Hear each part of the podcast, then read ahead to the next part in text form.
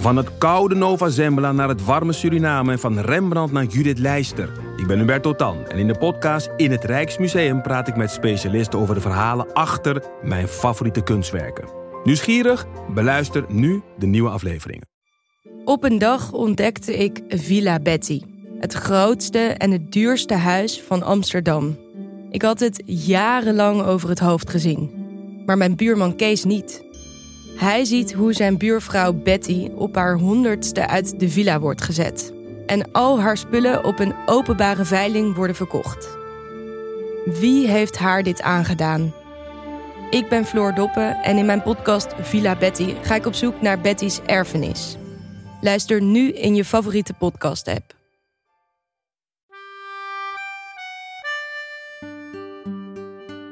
Dit is Man met de microfoon, met echte en bijna echte verhalen uit een stadswijk. En ik ben Chris Baayema. Ik wou twee dingen worden. Dat was of regisseur bij de politie, of ik wilde een ijzerwinkel beginnen. Ik heb echt 15 jaar bijna thuis gezeten. In huis. Ja, God heeft de aarde in zeven dagen gemaakt. Hè? En toen zei zij van nee, dat klopt niet. Toen dacht ik, ah, het was in zes dagen namelijk. Ik ben een ja-mannetje. Want ik, bij nee vermoed ik een confrontatie. Soms moet je alles opgeven, wil je iets moois van maken. Welkom bij aflevering 11 van Man met de microfoon. En ja, jullie weten het, ik rij met mijn rare oranje bus door de wijk op zoek naar verhalen. En elke maand presenteer ik een programma aan de hand van één thema. We gaan zo beginnen, maar eerst heb ik ruimte voor mijn sponsor, de Koffiecompagnie.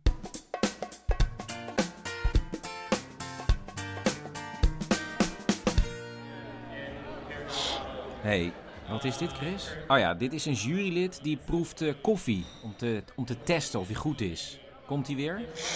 Oké, maar wat is dit voor een koffie? Oh ja, dit is koffie die wordt gezet met mijn lievelingsapparaat. Dat heet een Aeropress. Dat is een soort injectiespuit, maar dan zonder de naald. En, eh, en dan druk je eigenlijk koffie door een filtertje heen. En daar kan je hele lekkere koffie mee zetten op een hele eenvoudige wijze. Maar er is dus ook een kampioenschap voor. En er doen heel veel mensen aan mee, waaronder andere ook iemand van de koffiecompagnie. Milad Verhoeg, Van? Koffiecompagnie Utrecht, Vismarkt. En Chris? Ja, wij waren erbij. Wij waren erbij. Dat hij in de eerste ronde tegen drie anderen moest strijden om door te gaan. En wat gebeurde er? Ja, hij won! Ik was wel even zenuwachtig nog toen de jury nog eh, net een andere koffie koos in de, de eerste keer. Maar ik ben blij dat er iemand van gedachten veranderd was eh, uiteindelijk. Kijk, zo'n aeropress is heel simpel, maar bij een kampioenschap moet je natuurlijk wel tot het uiterste gaan, toch, Milad? Mijn manier is met eh, 18,5 gram koffie, met een handmaler eh, gemalen best wel grof. En dan met eh, spa blauw op 88 graden eh, zetten, 1 minuut 20 laten staan en in 40 seconden er doorheen drukken. Oké, maar het kan dus thuis ook heel simpel, toch? Ja, ja, ja. ja. En eh, hoeveelste is hij geworden, Milad? Milad is uiteindelijk tweede geworden. Nou ja, ja. Milad is gewoon de, Joop Zoetemelk van de Aeropress. Man met de microfoon wordt mede mogelijk gemaakt door Koffie Company. De lekkerste koffie in de buurt en bij je thuis. Kijk op koffiecompany.nl voor vers gebrande koffie, simpele zetapparatuur en tips en uitleg hoe jij ook goede koffie bij je thuis kan zetten. Ja, welkom terug. Allereerst wil ik iedereen ontzettend bedanken voor de vele reacties naar aanleiding van het lange verhaal van de, de vorige keer. Ja, zo af en toe, als ik iets bijzonders tegenkom wat één lang verhaal is voor één uitzending, dan kan ik dat gewoon beslissen, want dat is mijn eigen programma. En ehm, ik heb inmiddels ook de allereerste clubcards opgestuurd. Clubcards? Ja, de clubcard. Leg, leg nog even uit. Ja, zal ik even doen. Een clubcard is eigenlijk een lidmaatschapspasje van Man met de microfoon. Heel exclusief. Je koopt hem vanaf 25 euro. En je kan er, nou, helemaal niks mee. Helemaal niks. Eh, geen voordeel, eh, geen dalurenkorting in de trein. Het enige wat je mee kan is ja, laten zien dat jij iemand bent die zo'n pasje heeft. Precies. En je ondersteunt natuurlijk het programma. Oké, wil jij ook een clubcard? Kijk dan even op manmetdemicrofoon.nl en dan staat gewoon clubcard. Kan je gaan we, zien. Gaan we nu al meteen over dat? Nee, nee, nee, nee, nee, nee, nee. We hebben nog een ander idee. Iets nieuws. Maar dat heeft te maken ook met het thema van deze keer. En dat is namelijk verkopen. Precies. En jullie weten, ik heb natuurlijk ook de bijna echte verhalen. Dat zijn scènetjes die ik opneem met acteurs. Zoals bijvoorbeeld deze. In zijn chique kantoor langs de rivier wordt ik ontvangen door de heer Pauw van Wieldrecht. Ja, ik ben eigenlijk gekomen omdat u aan de telefoon zei van ja, ik heb wel iets met verkopen. Zeker, eh, Chris. Eh, verkopen, zeg ik altijd, eh, is een ritueel. Ehm, hier, wat denk je bijvoorbeeld dat ik hiervoor betaald heb, Chris? Ja, oh ja, het is radio, want u pakt nu een houten beeldje Ja. van een bloot mannetje met een hele grote... Ja, ja. een eh, vruchtbaarheidssymbool als het ware. Vandaar die grote houten pritstift eh, die eraan vast zit. Je ziet ook dat de verhoudingen niet helemaal kloppen, maar dat maakt het ook juist zo authentiek en zo leuk. Weet je, het is laag primitief Afrikaan. Snap je? Maar ze zitten er even goed een paar uur op te gutsen, hè, op zo'n ding. Dat is ongelooflijk. Maar eh, het verkoopt hier als een dolle. Het is ook niet echt hout. Het is een soort van wortel of zo. Maar het is een commercieel succes. Dus u heeft er heel veel van gekocht. Nou ja, een half eh, containertje per jaar moet je ongeveer denken. Zo vlak voor de feestdagen. Dat trekt dan over die oceaan heen. En eh, ja, dan zitten ze wel, schrikken ze wel eventjes hoor. Zeker de eerste keer, zo'n dorpje. Die zitten dan met het hele dorp zo tegen die deadline aan te gutsen. Santa's Little Helpers. Maar ze vragen er dus niet heel veel voor. Nou, ja, dat is het spel. Dat is precies het spel waar ik over belde, weet je wel. Het gaat erover aantrekken, afstoten. En zo'n opperhoofd die begint al met 6, 7 euro het stuk. is krankzinnig natuurlijk. Maar dan willen ze ook niet dat je dat betaalt. Hè. Ze willen respect voor je hebben. Dus het is een kwestie van de lange adem. Je moet doorgaan tot het gaatje. En afdingen, Chris, is Ja, weet ik niet. afdwingen. Gratis. Wat bedoelt u? Wat kost dit? Oh, eh, een euro per stuk? 13 cent. Wat? ja, 13 cent. Lachen? Ja, en dan verkoopt u het weer hier waar? Ja, waar eigenlijk? in een galerie. En dan zet ik het een beetje mooi neer. Een paar maar, niet te veel, weet je wel. Lampje erop. Het is heel belangrijk bij verkoop. Presentatie, Chris. En kijk, als je hem zo ziet, hè, zoals Ja. ik hem nu hier in mijn handen heb... dan kan je er denk ik, nou, wat zal het zijn? 40, hooguit 50 euro voor vragen. Maar ik doe het dan natuurlijk leuk in een mooi kartonnen doosje... met een leuk Afrikaans logootje. Ik doe er een kaartje bij... waar iedereen een of ander verhaal op staat... over Afrikaanse vruchtbaarheidssymboliek. En natuurlijk heel belangrijk, en dit is echt de killer... 5% gaat naar een waterpompproject. Oh, nou dat, ja. En wat kan ik er dan voor vragen, Chris? Ja, ik weet niet, zeg maar meteen. 130 euro. Duizend keer over de kop, hè? Niet normaal, hè? Ongelooflijk, man. Oh, maar dan gaat dus wel dan weer van die 130 gaat 5% naar zo'n waterpompproject. Nou ja, bij wijze van spreken natuurlijk. Maar goed, iedereen tevreden, hè? Die Afrikanen, geen kwaad woord erover. Die dansen daar de kerst door. Ze hebben geen idee wat het is. Maar goed, ze dansen sowieso de godganse dag. Maar eh, ja, meestelijk. Ja, nou, ik denk dat ik wel genoeg heb voor de uitzending. Heel erg, ja, bedankt. Nou, hartstikke goed. Zou er een eh, willen, Chris? Ja, ja. Zullen we hem doen 110 euro? In een van de zijstraten van de grote winkelstraat zit de kleine ijzerwinkel van Theo. Die slang draaien op de Ja. kraan. Ja, daar zit deze rubbering in. Ja, Ja, die is goed. nou fijn. Wat kost dat ding? Eh 20 cent. Geef je, geef je nog maar twee bij. Ja. Beetje mee verlegen en onverlegen, ja toch? ja, dan ga ik meteen dicht, want dan eh, ga, ga ik de vakantie uitzoeken. Ja, ik weet het. Wou je pinnen? Ik wou twee dingen worden. Dat was of regisseur bij de politie. Dan kreeg je zo'n lange grijze regenjas aan, weet je wel, wat een baantje hebt, zeg maar. Dat, dat vond ik interessant. Of ik wilde een ijzerwinkel beginnen. Dus eigenlijk mijn, mijn jeugdidee is toch altijd wel uitgekomen, inderdaad. Theo heeft het winkeltje ooit van zijn voorganger overgenomen en werkt er inmiddels meer dan 45 jaar. En in het begin mocht ik alleen vegen. En daarna mocht ik wat klanten helpen en zo. En, eh, nou, ik vond het meteen leuk. En ik moet zeggen, als ik hier s'morgens naartoe fiets, ga ik fluitend naar mijn werk. Ik vind het echt helemaal te gek. Het werk is leuk, maar Je wil het misschien niet geloven, maar ik verdien op bijstandsniveau. En met name met de recessie gekomen. Hè. 2008 begon dat. Ik denk, ja, wat moet ik nou? Dus ik heb als eerste mijn auto weggedaan. En ik heb alleen nog een oude motorfiets. En nou ja, meer heb ik niet. En, en een oude gewone fiets. En voor de rest moet je gewoon heel zuinig leven. En zuinig leven betekent je kleren laten repareren, minder vlees eten, want dat is duur. En ook klusjes aannemen na sluitingstijd. En gaandeweg ontdek je ook dat je voor de mooiste vakantie bijvoorbeeld niet eens heel veel nodig hebt. Tentje op de motor, Frankrijk, eh, flesje rode wijn, eh, riviertje, eh, stokbroodje, patéetje. Meer heb je niet nodig. Maar ja, je kan dus veel minder. Ik ging elk jaar ging ik met mijn kinderen naar Artes. Totdat ik op een gegeven moment zei tegen de kinderen van ja, dit jaar kunnen we niet naar Artes. Want Artes is best duur als je drie kinderen meeneemt. Ja, dat kon ik dus niet meer. Ik heb dus een hele wand thuis met allemaal artesfoto's. Elk jaar zie je de kinderen iets ouder worden en een eh, ander jasje aan en zo. En op een gegeven moment houdt het op.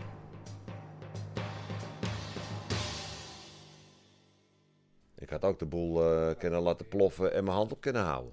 Dat had helemaal niet zo moeilijk geweest.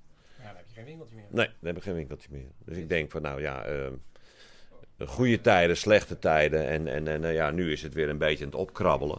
We zijn inmiddels eh, wel bijna tien jaar verder. Maar het, het, eh, het, eh, gaat wel weer aardig. Ik, ik kan weer eh, ja, eh, kijken of ik eh, weer eens een autootje kan kopen. Weet je wel. En hoe zit het met de wand Artis-foto's, waar sinds 2008 geen nieuwe meer bij is gekomen? Er komt een nieuwe foto aan, ja, dit jaar. T- eh, t- eh, 2017 is eh, de terugkeer van Artes. Dat is een mooi verhaal. Zulke verhaaltjes. nou, ik begrijp het wel, wat, je, wat, je, wat, wat, wat, jij mooi vindt. Dat, eh, ja, dat is een mooi verhaal, ja.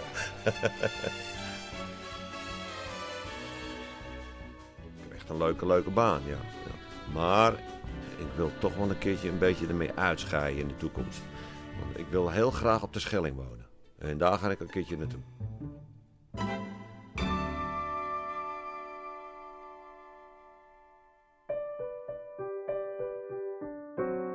In de winkel van Theo werkt ook de 70-jarige Willem. En Willem is timmerman. En Willem die eh, heeft een, eh, een, een medische geschiedenis. Die heeft straatvrees.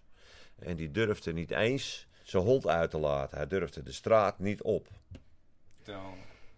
Nou, ik werd op mijn 26, 27 zo'n beetje, eh, dacht ik dat ik ziek was. Ja, ging het, ging het steeds moeilijker om naar mijn werk te gaan. Ik had het op straat steeds benauwder en benauwder. En op een gegeven moment durfde ik niet meer. Ik heb echt 15 jaar bijna thuis gezeten. In huis. Maar wat deed je dan de hele dag thuis? weinig. Ja, ik had hobby's. Maar ja, eh, daar komt ook een eind aan.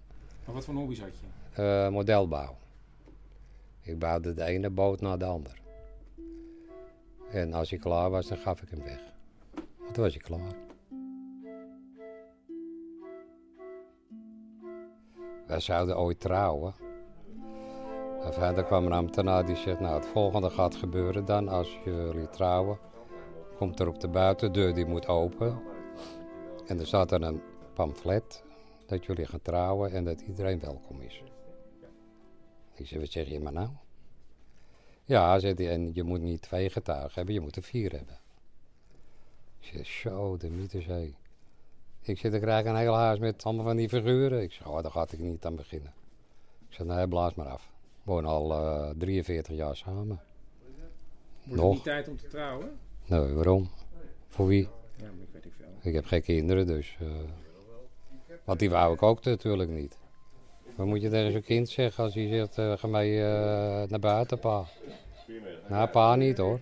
Ga maar met ma mee. kan toch niet? Maar het is wel heel verdrietig op zich. Ja, natuurlijk is dat vervelend. Ja. Maar ja, dat is het bij elkaar altijd al geweest. Wat gebeurt er eigenlijk bij zo'n paniekaanval? Ontzettend misselijk. Mijn strot wordt ingeknepen. Nou, dan en dreig ik mijn tong in te slikken. Dat soort herrie. Oh man. Nee, dat, dat is geen lolletje geweest.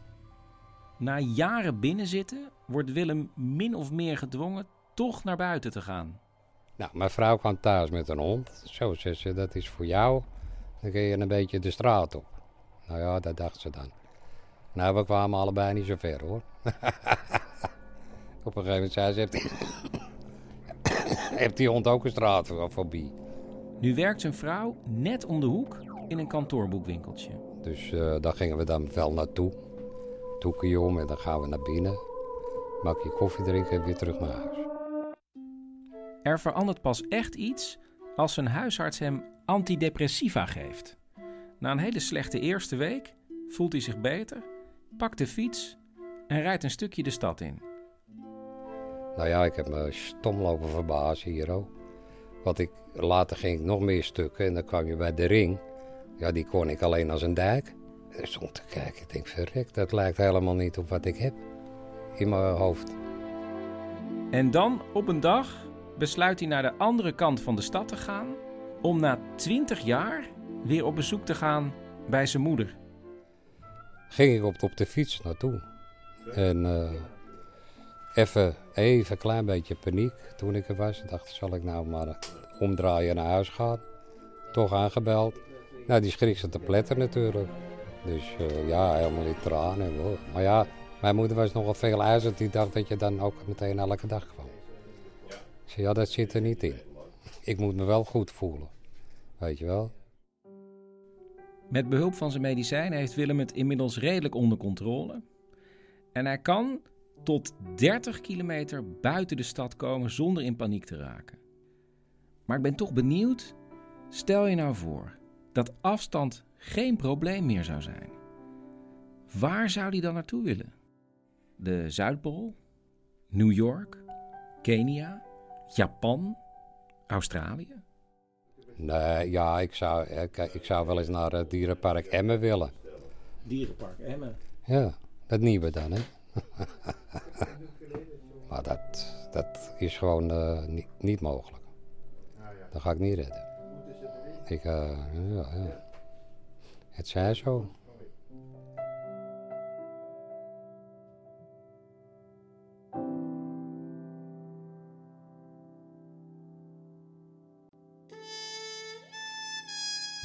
In de nieuwbouwwijk aan de andere kant van de brug wordt de man zojuist opgebeld door zijn moeder. Ja, mam, wat is er? Nou, lieverd, je doet net alsof ik de hele dag bel. Nou, ja, nee, terwijl je dat misschien maar drie keer per dag doet. Nou, nee, luister, lieverd. Ik heb nu iets. Het is ongelooflijk. Vertel. Plastic bakjes. Plastic bakjes? Ja, ja, maar niet zomaar plastic bakjes. Nee, maar het zijn bakjes met een vacuüm druksluitsysteem. Waardoor de voedingswaren net zo lang vers blijven als in de koelkast. Voer, voer, voer, voedingswaren, lees je dit voor of zo uit de folder? En het mooie is, deze bakjes zijn gemaakt van plastic. Dat gerecycled is uit de plastic soep in de, eh, even kijken, de, de. Dus je helpt niet alleen jezelf ermee, maar je maakt de wereld ook een mooiere plek voor de kinderen en zo. Mam, wat is dit? Je moet het dus eigenlijk als een kans zien. Een kans om plastic bakjes te krijgen. Nou, niet krijgen, je, je moet ze aanschaffen. Want ik heb ze natuurlijk ook eh, moeten inkopen. En eh, ik kan best voor jou een speciale prijs afspreken, want je bent mijn zoon, hè. Maar ik moet natuurlijk wel uit de kosten kunnen komen. Heeft dit Tupperware? Heeft iemand je erin geluisterd? Mevrouw de Vries, heeft die bakjes aan je opgedrongen? Nee, lieverd. Ik zou nooit meedoen aan een Tupperware party. Nooit, Piemal. Nee, nee, mevrouw de Vries die eh, heeft een schoonzoon. En die zit in het milieu en die had die bakjes. En als nou iedereen in de flat een aantal van die bakjes zou kunnen afnemen... Hoeveel van die bakjes heb jij gekocht? Dat doet er niet toe. Hoeveel? Hoeveel precies? Want het gaat, eh, het gaat om de aarde. Die willen we doorgeven. Mam, hoeveel? Hoeveel van die plastic bakjes heb jij? Nou, ik dacht, als, als jij er nou 30 van bekoopt... Hè, en ik stuur er ook nog zo'n 30 naar Elsbeth... Dan, dan heb ik weer genoeg ruimte in de garderobekast en de strijkbank kan er ook weer. Je hebt mijn Giro-nummer toch? Of, of moet dat nu met eh, IBAN tegenwoordig? Als het makkelijker is, eh, ik accepteer ook cash.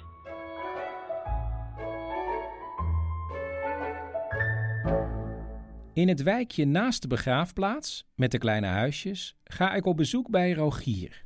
Ja, ik kreeg eh, dus een mailtje van jou, Chris. Het onderwerp van deze maand verkopen. Daar had ik helemaal niets mee, dacht ik. Maar ik eh, ben eh, net terug uit een, de Lievegoed-kliniek in Beeldhoven. Vanwege een zeer zware, langlopende depressie. De eerste keer van mijn leven. En dat dronk ik altijd maar weer met een borreltje. Dat is natuurlijk het slechtste wat je kunt doen. Maar ik ben nu net, eh, net eh, twee dagen thuis.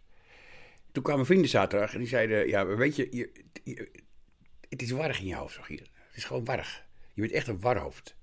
Je begint ergens aan en maakt niks af. Bijvoorbeeld het huis van je. Hartstikke gezellig, maar het staat stampvol. Eh, ik zeg, ja, maar waar, moet het dan heen? Hij zegt, nou, eh pleur bij het grof vuil, één. Of geef weg. Of verkopen. En toen moest ik aan jou denken, ja, verkopen. Oh, ik denk maar, jongen, zet het toch op Marktplaats. Verkoop het. Heb je, je, je weet niet eens wat je allemaal hebt. Verkoop het gewoon. Ik denk, ja, verkopen, verkopen, verkopen, verkopen, verkopen. En toen begon de angst te stijgen. Ik denk, ja, dat is het gewoon. Dat is het toverwoord. Weet je, dan komt zo'n man aan de deur. Die gaat ook nog keuren. En die gaat ook nog afdingen en zo. Dat moet ik helemaal niet hebben, man. Maar ik moet dus blijkbaar het verkopen overwinnen. En dan zit ik nu echt nu al een paar uur over na te denken. Want ik kan ook mezelf niet verkopen. Ik heb stapels, prachtige tekeningen, etsen, schilderijen. Maar ik kan mezelf niet verkopen. Ik laat over me heen lopen. Ik kom niet voor mezelf op. Ik ben een ja-mannetje. Want ik, bij nee vermoed ik een confrontatie. Dan krijg je spaas bij uit.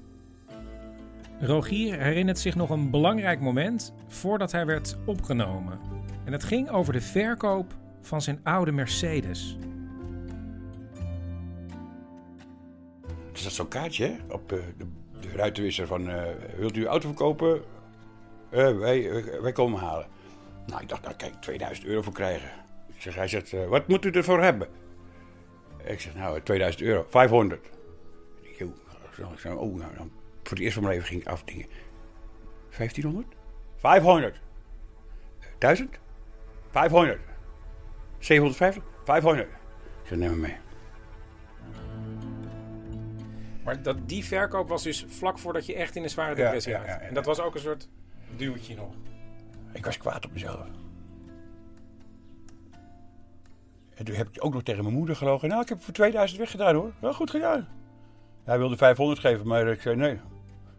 Ja hoor, goed voor zelf opkomen, zei ze. dus er is een positieve correlatie tussen verkopen en opkomen voor jezelf. Dat is mij wel duidelijk. Vandaag is Rogier begonnen met het maken van een lijst van spullen die hij wil verkopen. Nou, die cello gaat eruit. 750. Oude sterrenkijker gaat eruit. 1000. Ik heb wel iets van, eh, van 400 overhemden, terwijl ik altijd t-shirts draag. 1500. Ik heb eh, zeven gitaren, nou, ik kan er maar op één tegelijk spelen, dus er gaan ook een paar uit. 2000 euro. Verkopen en weer gelukkig worden. Dat is het.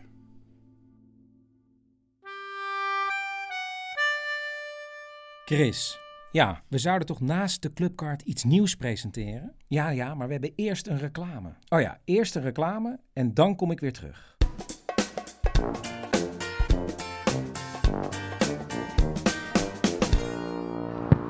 Oké, kanjers. Hey, goed dat jullie er zijn. En vandaag gaan we lekker partijtje doen. Nederland barst van de koplopers. Mensen die, soms tegen de stroom in, de schouders eronder zetten om ons vooruit te helpen. Zoals een vader die eigenhandig een sportclub startte vanwege zijn zoon met een beperking. Of de knappe koppen van het Rijksmuseum die Rembrandts Marten en Opium opnieuw tot leven brengen. In de podcast Koplopers van ING hoor je hun prachtige verhalen in 3D-audio. En daarmee is het net alsof je er middenin staat. Luister naar Koplopers via iTunes of Spotify. En we zijn weer terug. Ja, ik ben weer terug. Want je hebt iets nieuws en dat presenteer je aan, aan Paulien, mijn vriendin, en eindredacteur. Oh ja, eindredacteur. Ga je gang. Paulien. Chris. Ja, nou je weet, eh, man met die microfoon. Ik heb een beetje geld van de clubcards, Mhm. van de advertenties. Maar ik heb nu iets nieuws. En dat ga ik nu aan jou onthullen. Namelijk dit, een blaadje. En daarop staat... Een t-shirt. Een t-shirt. Merchandise, man met de microfoon. Op de voorkant van het t-shirt een oranje bus. En dan heel klein op de achterkant, weet je wel, zo bij je nek. Hmm. Het logo van man met de microfoon. Kwaliteitsmerchandise. Mhm. Ja.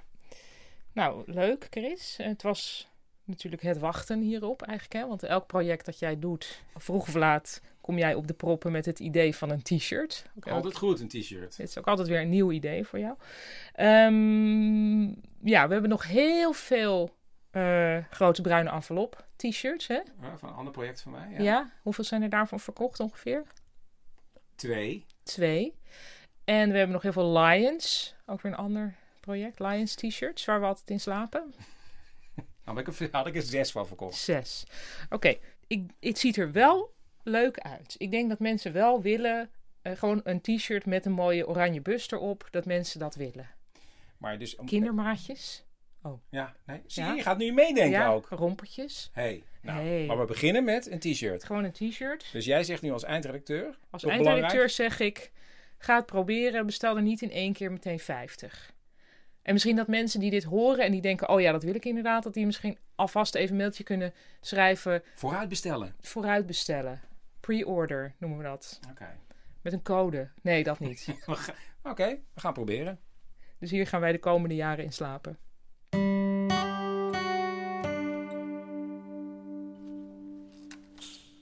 In de fietsenwerkplaats onder het grote station werkt Maurits. Je hoort hem hier sleutel aan een fiets. En Maurits is ooit opgeleid tot autoverkoper.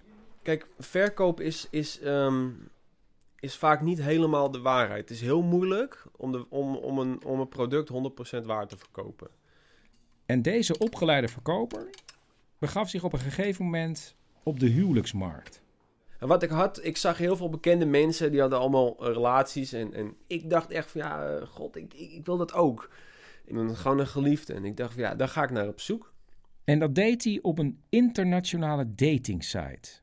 En misschien is het wel even goed om te horen wat hij als verkoper het allerbelangrijkste vindt. Interesse in de mens. Daar komt ook het geld vandaan. Niet interesse in zijn portemonnee, maar eerst in de, eerst in de persoon. Goed, hij chat wat met kandidaten op het internet en dan is daar op een dag een Keniaans meisje. Wel op zoek naar een, een buitenlandse man. Ze vond die Keniaanse mannen vond ze maar niks. Die waren allemaal hard. En ehm, ja, die hadden zo'n beeld van vrouwen die, die moeten, moeten koken en niet werken. En eh, ik denk dat zij juist een heel losse eh, man eh, zocht. Dat was de reden waarom ze op die, op die website zat, het internationaal op ging zoeken. Nu is Maurits christen en hij vindt het geloof heel belangrijk. En wat blijkt? De Keniaanse ook. Maurits besluit haar een beetje te testen. Ja, God heeft de aarde in zeven dagen gemaakt. Hè? En toen zei zij van nee, dat klopt niet. Toen dacht ik, ah, het was in zes dagen namelijk. Hè, zeven dag werd er niks gemaakt. En eh, ja, dat was gewoon een beetje een strikvraagje. Maar dat, toen, op een gegeven moment dacht ik, ja, ik kan niet te veel over bijbelkennis. want er zijn heel veel mensen die hebben heel veel bijbelkennis en zijn eigenlijk geen christen. Ik spreek ook met de moeder van Maurits. De alarmbellen gingen toch wel aan, denk ik. Ja, absoluut. Ja, in, eh, in volle glorie gingen die aan. Ja. Ik dacht, hoe kom je, er, hoe kom je nou daaraan en daarbij? Waarom Afrikaans en, en waarom dat vertrouwen? Dat denk ik als, als moeder en niet als een verliefd iemand. Nou gewoon, ik, ik hoorde er eigenlijk nooit over geld. Ze chatten heel veel, whatsappen en hebben op een gegeven moment ook contact via Skype. En dan is er een jaar voorbij. Van een op het andere moment kwam hij en bij ons zegt hij: ehm, Oh ja, volgende week ga ik naar Afrika. En wij dachten: Hè? Maar ja, Maurits wil laten zien dat het serieus is en vliegt naar Kenia. Ja, vliegend land. Ik stap uit en eh, er stonden allemaal eh, eh, grote mannen met borden, met namen erop. Die allemaal mensen oppikken. En er stond één meisje, stond er zo tussendoor te springen samen met een broer en een vriend. En, en toen dacht ik, ah, daar staat ze. Na een jaar lang praten weet hij het dan pas echt zeker. Ja, ze was echt. Hij ontmoet haar familie, komt nog een paar keer terug, vraagt haar na anderhalf jaar ten huwelijk. En dan, bij het huwelijk, neemt hij zijn ouders mee. En dan horen ze pas de andere kant van het verhaal. Ja, dat was het eerste wat mij opviel in een gesprek met hun. Dat zij heel erg bezorgd waren over het feit waar zij terecht kwam. Ehm, wij werden ehm, eigenlijk beoordeeld in plaats van dat wij nou zo'n zorgen maakten over hem. Waren, waren hun zorgen voor hun dochter vele malen groter. Er was net vlak daarvoor een, eh, een, een Duitser, een, een eh, Keniaans meisje, contacten mee. En die heeft daar in koele bloeden vermoord. En het was kort daarvoor gebeurd. Dus zij hadden echt iets van, we moeten zeker weten of dit allemaal echt is. En waar komt hij vandaan? In wat voor kring komt hij? Wat voor mensen zijn dat? Want daar gaat onze dochter heen en anders wordt het gewoon een nee. En u was het bewijs dat het oké was? Wij waren het bewijs dat het oké was. Want wij, en wij, herkenden elkaar in de zorg voor ons, voor ons kind, hoe oud ze ook zijn. En uh, dat is toch wel uh, eigenlijk wel, was wel een hele leuke eye-opener.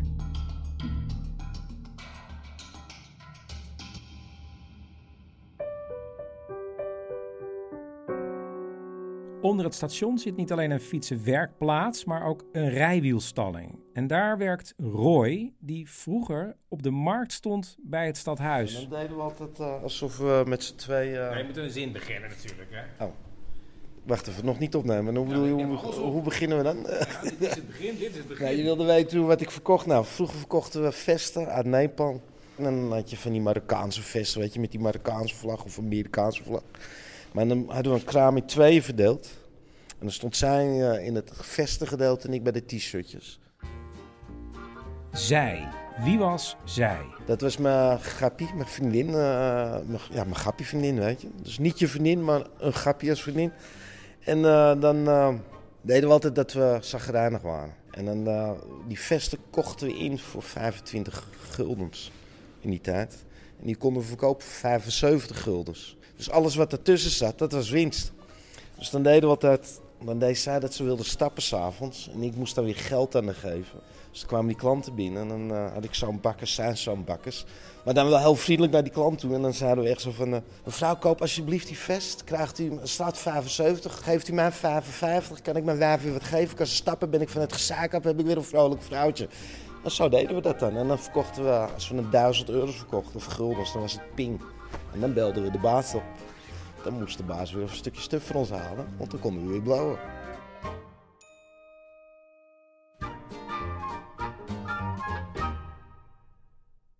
Ik kom eh, dit lampje, eh we zijn daar een nieuwe voor vinden.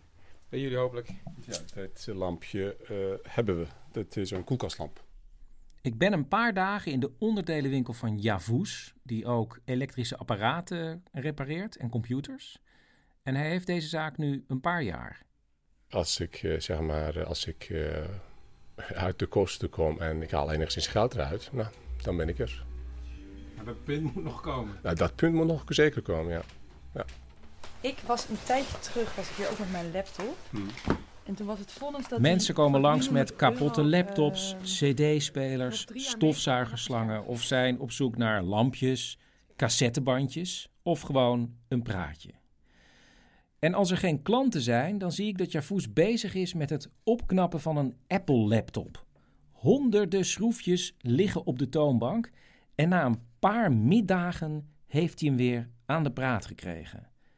En dan komt er een vrouw binnen, ik mag haar helaas niet opnemen. En die zegt: ik, zoek, ja, ik wil wel die laptop hebben voor mijn zoon voor 20 euro. En dan zegt Javus: Nou, 100? En dan maken ze het af op 80 euro. En dan wil die vrouw pinnen, maar er staat geen geld op haar rekening. En dan betaalt ze hem 15 euro cash als aanbetaling. En dan gaat ze weer weg op zoek naar de andere 65. Toen zei die mevrouw 80. En toen zei je dat is goed. Nou, ik, ik ken die mevrouw.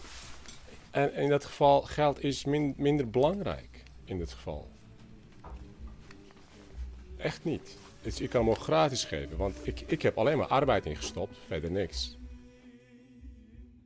Nee, mag ik het ook opnemen, wat u zoekt? Je mag het. Oké. Geluid. Ja. Ja. Radioopname. Ja, oké. Gaat het op de radio? Ja. Zo, zo. Ja, ja. eh. Nou, zeg je naam meteen. Nou, ik wil, ik wil anoniem blijven. Ik wil- Word je beroemd. Maar u komt binnen met een? een oplader voor batterijen. Omdat hij deze man verkoopt, die batterijen. Dus Je kan ik... een batterijenpak meegenomen. Ja, Waar die, zijn ze? die koop ik weer bij jou. Oh, nu. die koop je. Reserve. Die kostte 24 euro, toch? Ja. Ziet u? Maar je hebt eerst een pak oplaadbare batterijen gekocht. Maar je koopt zelfs een reservepak oplaadbare Ja, batterijen. want op een gegeven moment kan eentje defect gaan, een mankement vertonen. Je, bent, je weet niet meer waar die is. Snap je? Terwijl Ik ik... vind het eigenlijk overbodig. Je hebt al zes stuks meegenomen. Ja, maar die heb ik toch nodig. Je weet nooit. Ja, maar ik heb het altijd hier hangen. Maar ze, ze, is na duizend keer doen ze het niet meer. Dat, je, maar dat, dat duizend keer is, komt overeen met tien jaar bijna. Ja, oké, maar ik wil, ik wil naar twintig jaar zo. Dan komt het over twintig jaar terug. Ja. Nee, ik wil ik koop ze. Ik koop ze, ja. Je hebt zes stuks Ja, meegenomen. dat is niet erg. Die moet je bezitten. Oké, ik neem ze. Ik koop ze, bedoel ik. Want je kan ze niet gratis krijgen. Snap je wat ik bedoel? Ja, exact. Alsjeblieft. Dat is een strijd die je al gewonnen moest hebben. Want op een gegeven moment zegt die meneer, nee, ik heb geen meer. Nee, ik heb dat niet meer. Nee, dat had u jaren geleden moeten doen. Snapt u wat ik bedoel? In dat soort situaties kom ik terecht. Dat vind ik vervelend. Dus dan sla ik een paar reserve op. Omdat ik het geld toch heb. En dat is beter dan een zak wiet van 20 euro. Of, Dat is wel waar. Of, ja, toch? Zie je? Daar heb je ook niks. Dan kijk je weer naar de muur. Maar dan, niemand geeft je antwoord. Snap je? Dan ga je weer terug voor die 20 euro. Ik vind dit inderdaad een betere investering dan wiet. Over 10 jaar, dan eh, zeggen ze nee, we, we maken geen dit niet, we maken dit niet, we maken dat niet. Snap je wat ik bedoel? Yes. Ik ga even die man helpen, dan kom ik zo meteen bij, oké? Oké. En dan is daar opeens de vrouw van de laptop. Oh, she's weer back. Goeiedag. Hallo. Ik dacht ik koop een bosje stulpen. Oh, dat is het wel waar. aardig van u. Ik heb Ja. het geld kunnen lenen van mijn vriend. Ja, dank u wel. Ah, is Dit mag ik wel opnemen, Dit mag u helemaal opnemen. ja, kijk eens. Ik dacht van oorsprong een Turkse bloem. Ja, dank u wel. Is fantastisch. Dank u wel. Dank u wel. Ik heb 65 euro. En even later drink ik met Javous koffie in zijn keukentje. Dit is natuurlijk onbetaalbaar, hè, op zich. Ja, exact. Dus ja, ik ben blij dat je dat je het allemaal meemaakt. En dat is eh, ja, fantastisch. Zie je? Het hoeft, het hoeft niet allemaal om geld te gaan. Of, eh, volgens mij hebben we ook niet altijd de overheid nodig. Wij kunnen ook in kleine gemeenschappen zelf onze problemen oplossen. Het bijzondere is dat Javous deze winkel nog maar een paar jaar heeft. En een hele aparte weg heeft afgelegd voordat hij hier uitkwam. Of, zoals hij het zelf zegt, Soms moet je alles opgeven, wil je iets moois van maken. Jaren geleden werkte Javous als service-elektronicus voor een wetenschappelijk bedrijf. Waar ze, het is allemaal heel ingewikkeld, maar ze maakten detectoren voor die hele beroemde deeltjesversneller in Zwitserland. Kijk, ik, ik heb niks tegen wetenschap, hè. ik jaag dat toe.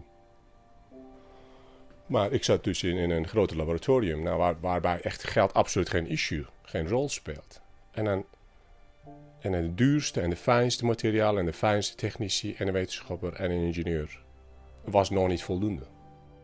Als gelovige moslim voelde Javous zich steeds onprettiger in de wetenschappelijke wereld, die volgens hem te ver afstond van het dagelijks leven. Ik, ik zei, chef, ik, ik kan het niet meer verdragen. Dat het nieuws dat in de krant staat en eh, het ellende. En wij als mensen eh, doen alsof helemaal niks aan de hand is. En eh, dus ik, ik kon niet meer rijmen. Toen, toen heb ik afscheid genomen van, van die rijke wereld. Dat afscheid waar hij het over heeft, is heel radicaal. Want zijn omgeving verklaart hem voor gek, letterlijk. Wanneer hij op een dag de deur achter zich dichttrekt en zonder iets gaat zwerven op straat. En onderweg gaat hij met mensen in gesprek over wat hij belangrijk vindt. Ja, me- meestal mm, probeer ik mensen over te halen tot geloof. Het geloven. Geloof. Het, het, dat het weer beter kan gaan. Dus ik sprak mensen aan van, ja, wat doe je nou eigenlijk? Hè? Stel, ik ging echt naar een gokhuis en ik, ik ging meteen naar iemand toe en zei van, ja, wat doe je nou eigenlijk? Wat ben je aan het doen? En toen werd het van, ja, laat me met rust en weet ik wat, ik heb geen, geen zin in preek. En eh, ik zeg, ja, maar wacht even. Je, je, je maakt je leven kapot. Hoewel zijn ingrepen af en toe leiden tot een goed gesprek, is dit eerder een uitzondering dan de regel. Maar je, eigenlijk had je weinig effect door mensen direct aan te spreken. Het heeft absoluut geen, geen eh, effect. Absoluut niet. Me- bovendien worden mensen alleen maar kwader. En dat ontdekte je wel gaandeweg. Ja, zeker. Gaandeweg word je wijzer. Onderweg ontmoet hij ook heel veel mensen die hem willen helpen. Die geven hem bijvoorbeeld een maaltijd of hij mag er tijdelijk overnachten. Maar omdat hij geen identiteitspapieren bij zich heeft en volgens velen de orde verstoort, wordt hij vaak in de cel gegooid. En een paar keer wordt hij ook tijdelijk opgenomen in een psychiatrische kliniek. Maar was je in de war, denk je, of niet? Nee, absoluut niet. omdat mensen direct aanspreken op hun gedrag vaak geen invloed heeft, besluit hij steeds vaker ongevraagd het woord te nemen bij een openbare bijeenkomst. Nou, ik bedoel te zeggen, dat, dat kan wel zo heel raar overkomen. Ik bedoel, er is een bijeenkomst en ik loop naar de microfoon, ik wil een podium. Ik zeg van, jullie moeten gelo- geloven in Allah. Ik zeg maar. Er is een enorme confrontatie. Mensen waren zodanig gechoqueerd, oftewel angstig geworden, waarvan ze, waarvan ze van me dachten van, oh ja, hij gaat nu de boel opblazen. Terwijl mijn, mijn woorden waren al krachtig genoeg om te zeggen van, ja, hey, hey, wakker worden, wakker worden. Maar nu besef ik pas, er was een soort mediterrane man die op een gegeven moment eh, het podium opspringt en zegt: Jullie moeten geloven in Allah. Dat is niet tactisch gezien niet, niet, niet heel erg handig. Nee. Na bijna vier jaar op straat geleefd te hebben, besluit Jafous zijn reis te stoppen en weer stapje voor stapje terug te keren in de gewone maatschappij. Hij vindt weer een huis, een baan en heeft nu dus sinds een paar jaar zijn eigen onderdelenwinkel. Het enige wat ik wilde, het, het goede, waar ik in heilig in geloof, offer te dragen. En dat is hem volgens mij uiteindelijk gelukt. Want in plaats van mensen aan te spreken op hun gedrag, is de winkel van Javoes een voorbeeld van hoe het ook kan. Eh, het- je, je kan alleen maar inderdaad een voorbeeld geven. Dat zeg je heel mooi. Je kan alleen maar een voorbeeld geven. Maar dit is volgens mij jouw plek. Ja, denk je dat? Denk het wel. Denk je dat zelf ook niet? Ik denk het wel, ja, inderdaad. Het is, eh, heel veel mensen zien het als een echt een. Echt, het, is, het lijkt wel een sociaal plek, weet je. Het is, het is, het is eigenlijk. Het is wellicht wel een shop, maar ik probeer meer, meer mezelf dienstbaar op te stellen dan echt een eh, handelaar eh, te spelen. En soms je, je daad wordt gewaardeerd en krijg je een bosje bloemen. In plaats van geld. is ook leuk. Een tevreden klant. Is geld waard.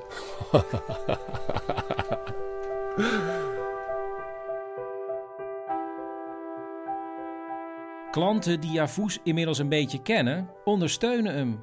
En dus brengen ze hem spullen die ze niet meer gebruiken. Je vorige laptop, snoeren, dat computerscherm uit 2013, die Nokia-telefoon die in de la ligt, die cd-speler. En Javoes knapt het weer eventueel op en verkoopt het weer door aan mensen die het kunnen gebruiken. Voor een goede prijs. Dus ik zou zeggen, pak je spullen en zoek de Javoes bij jou in de buurt.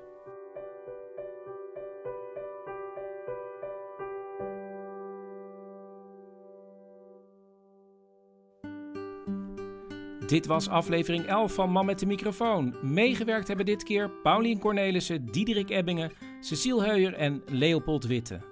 Man met de microfoon wordt mede mogelijk gemaakt door Koffiecompagnie en het Amsterdams Fonds voor de Kunst. Wil je een clubkaart? Kijk dan even op manmetdemicrofoon.nl. Wil je adverteren of heb je interesse in een t-shirt van Man met de microfoon? Mail dan even naar manmetdemicrofoon@gmail.com. Ehm, volgende maand ben ik er weer. En in de tussentijd moeten jullie natuurlijk verspreiden. Hè? Eh, praat erover op Twitter, Facebook. Eh, volg me ook op Facebook. En laat eh, recensies achter in de iTunes Store. En wij hebben nog iets, hè? En dan heb je weer een apparaat voor de komende vijf jaar. Een kleine revisie. Ik zeg maar à la 150 euro. En, en, en dan heb je weer... Je zei expres Allah. Al, Of niet? Allah. en, en dan... En zo probeert hij er toch nog erin Toch te, exact, doorheen te douwen.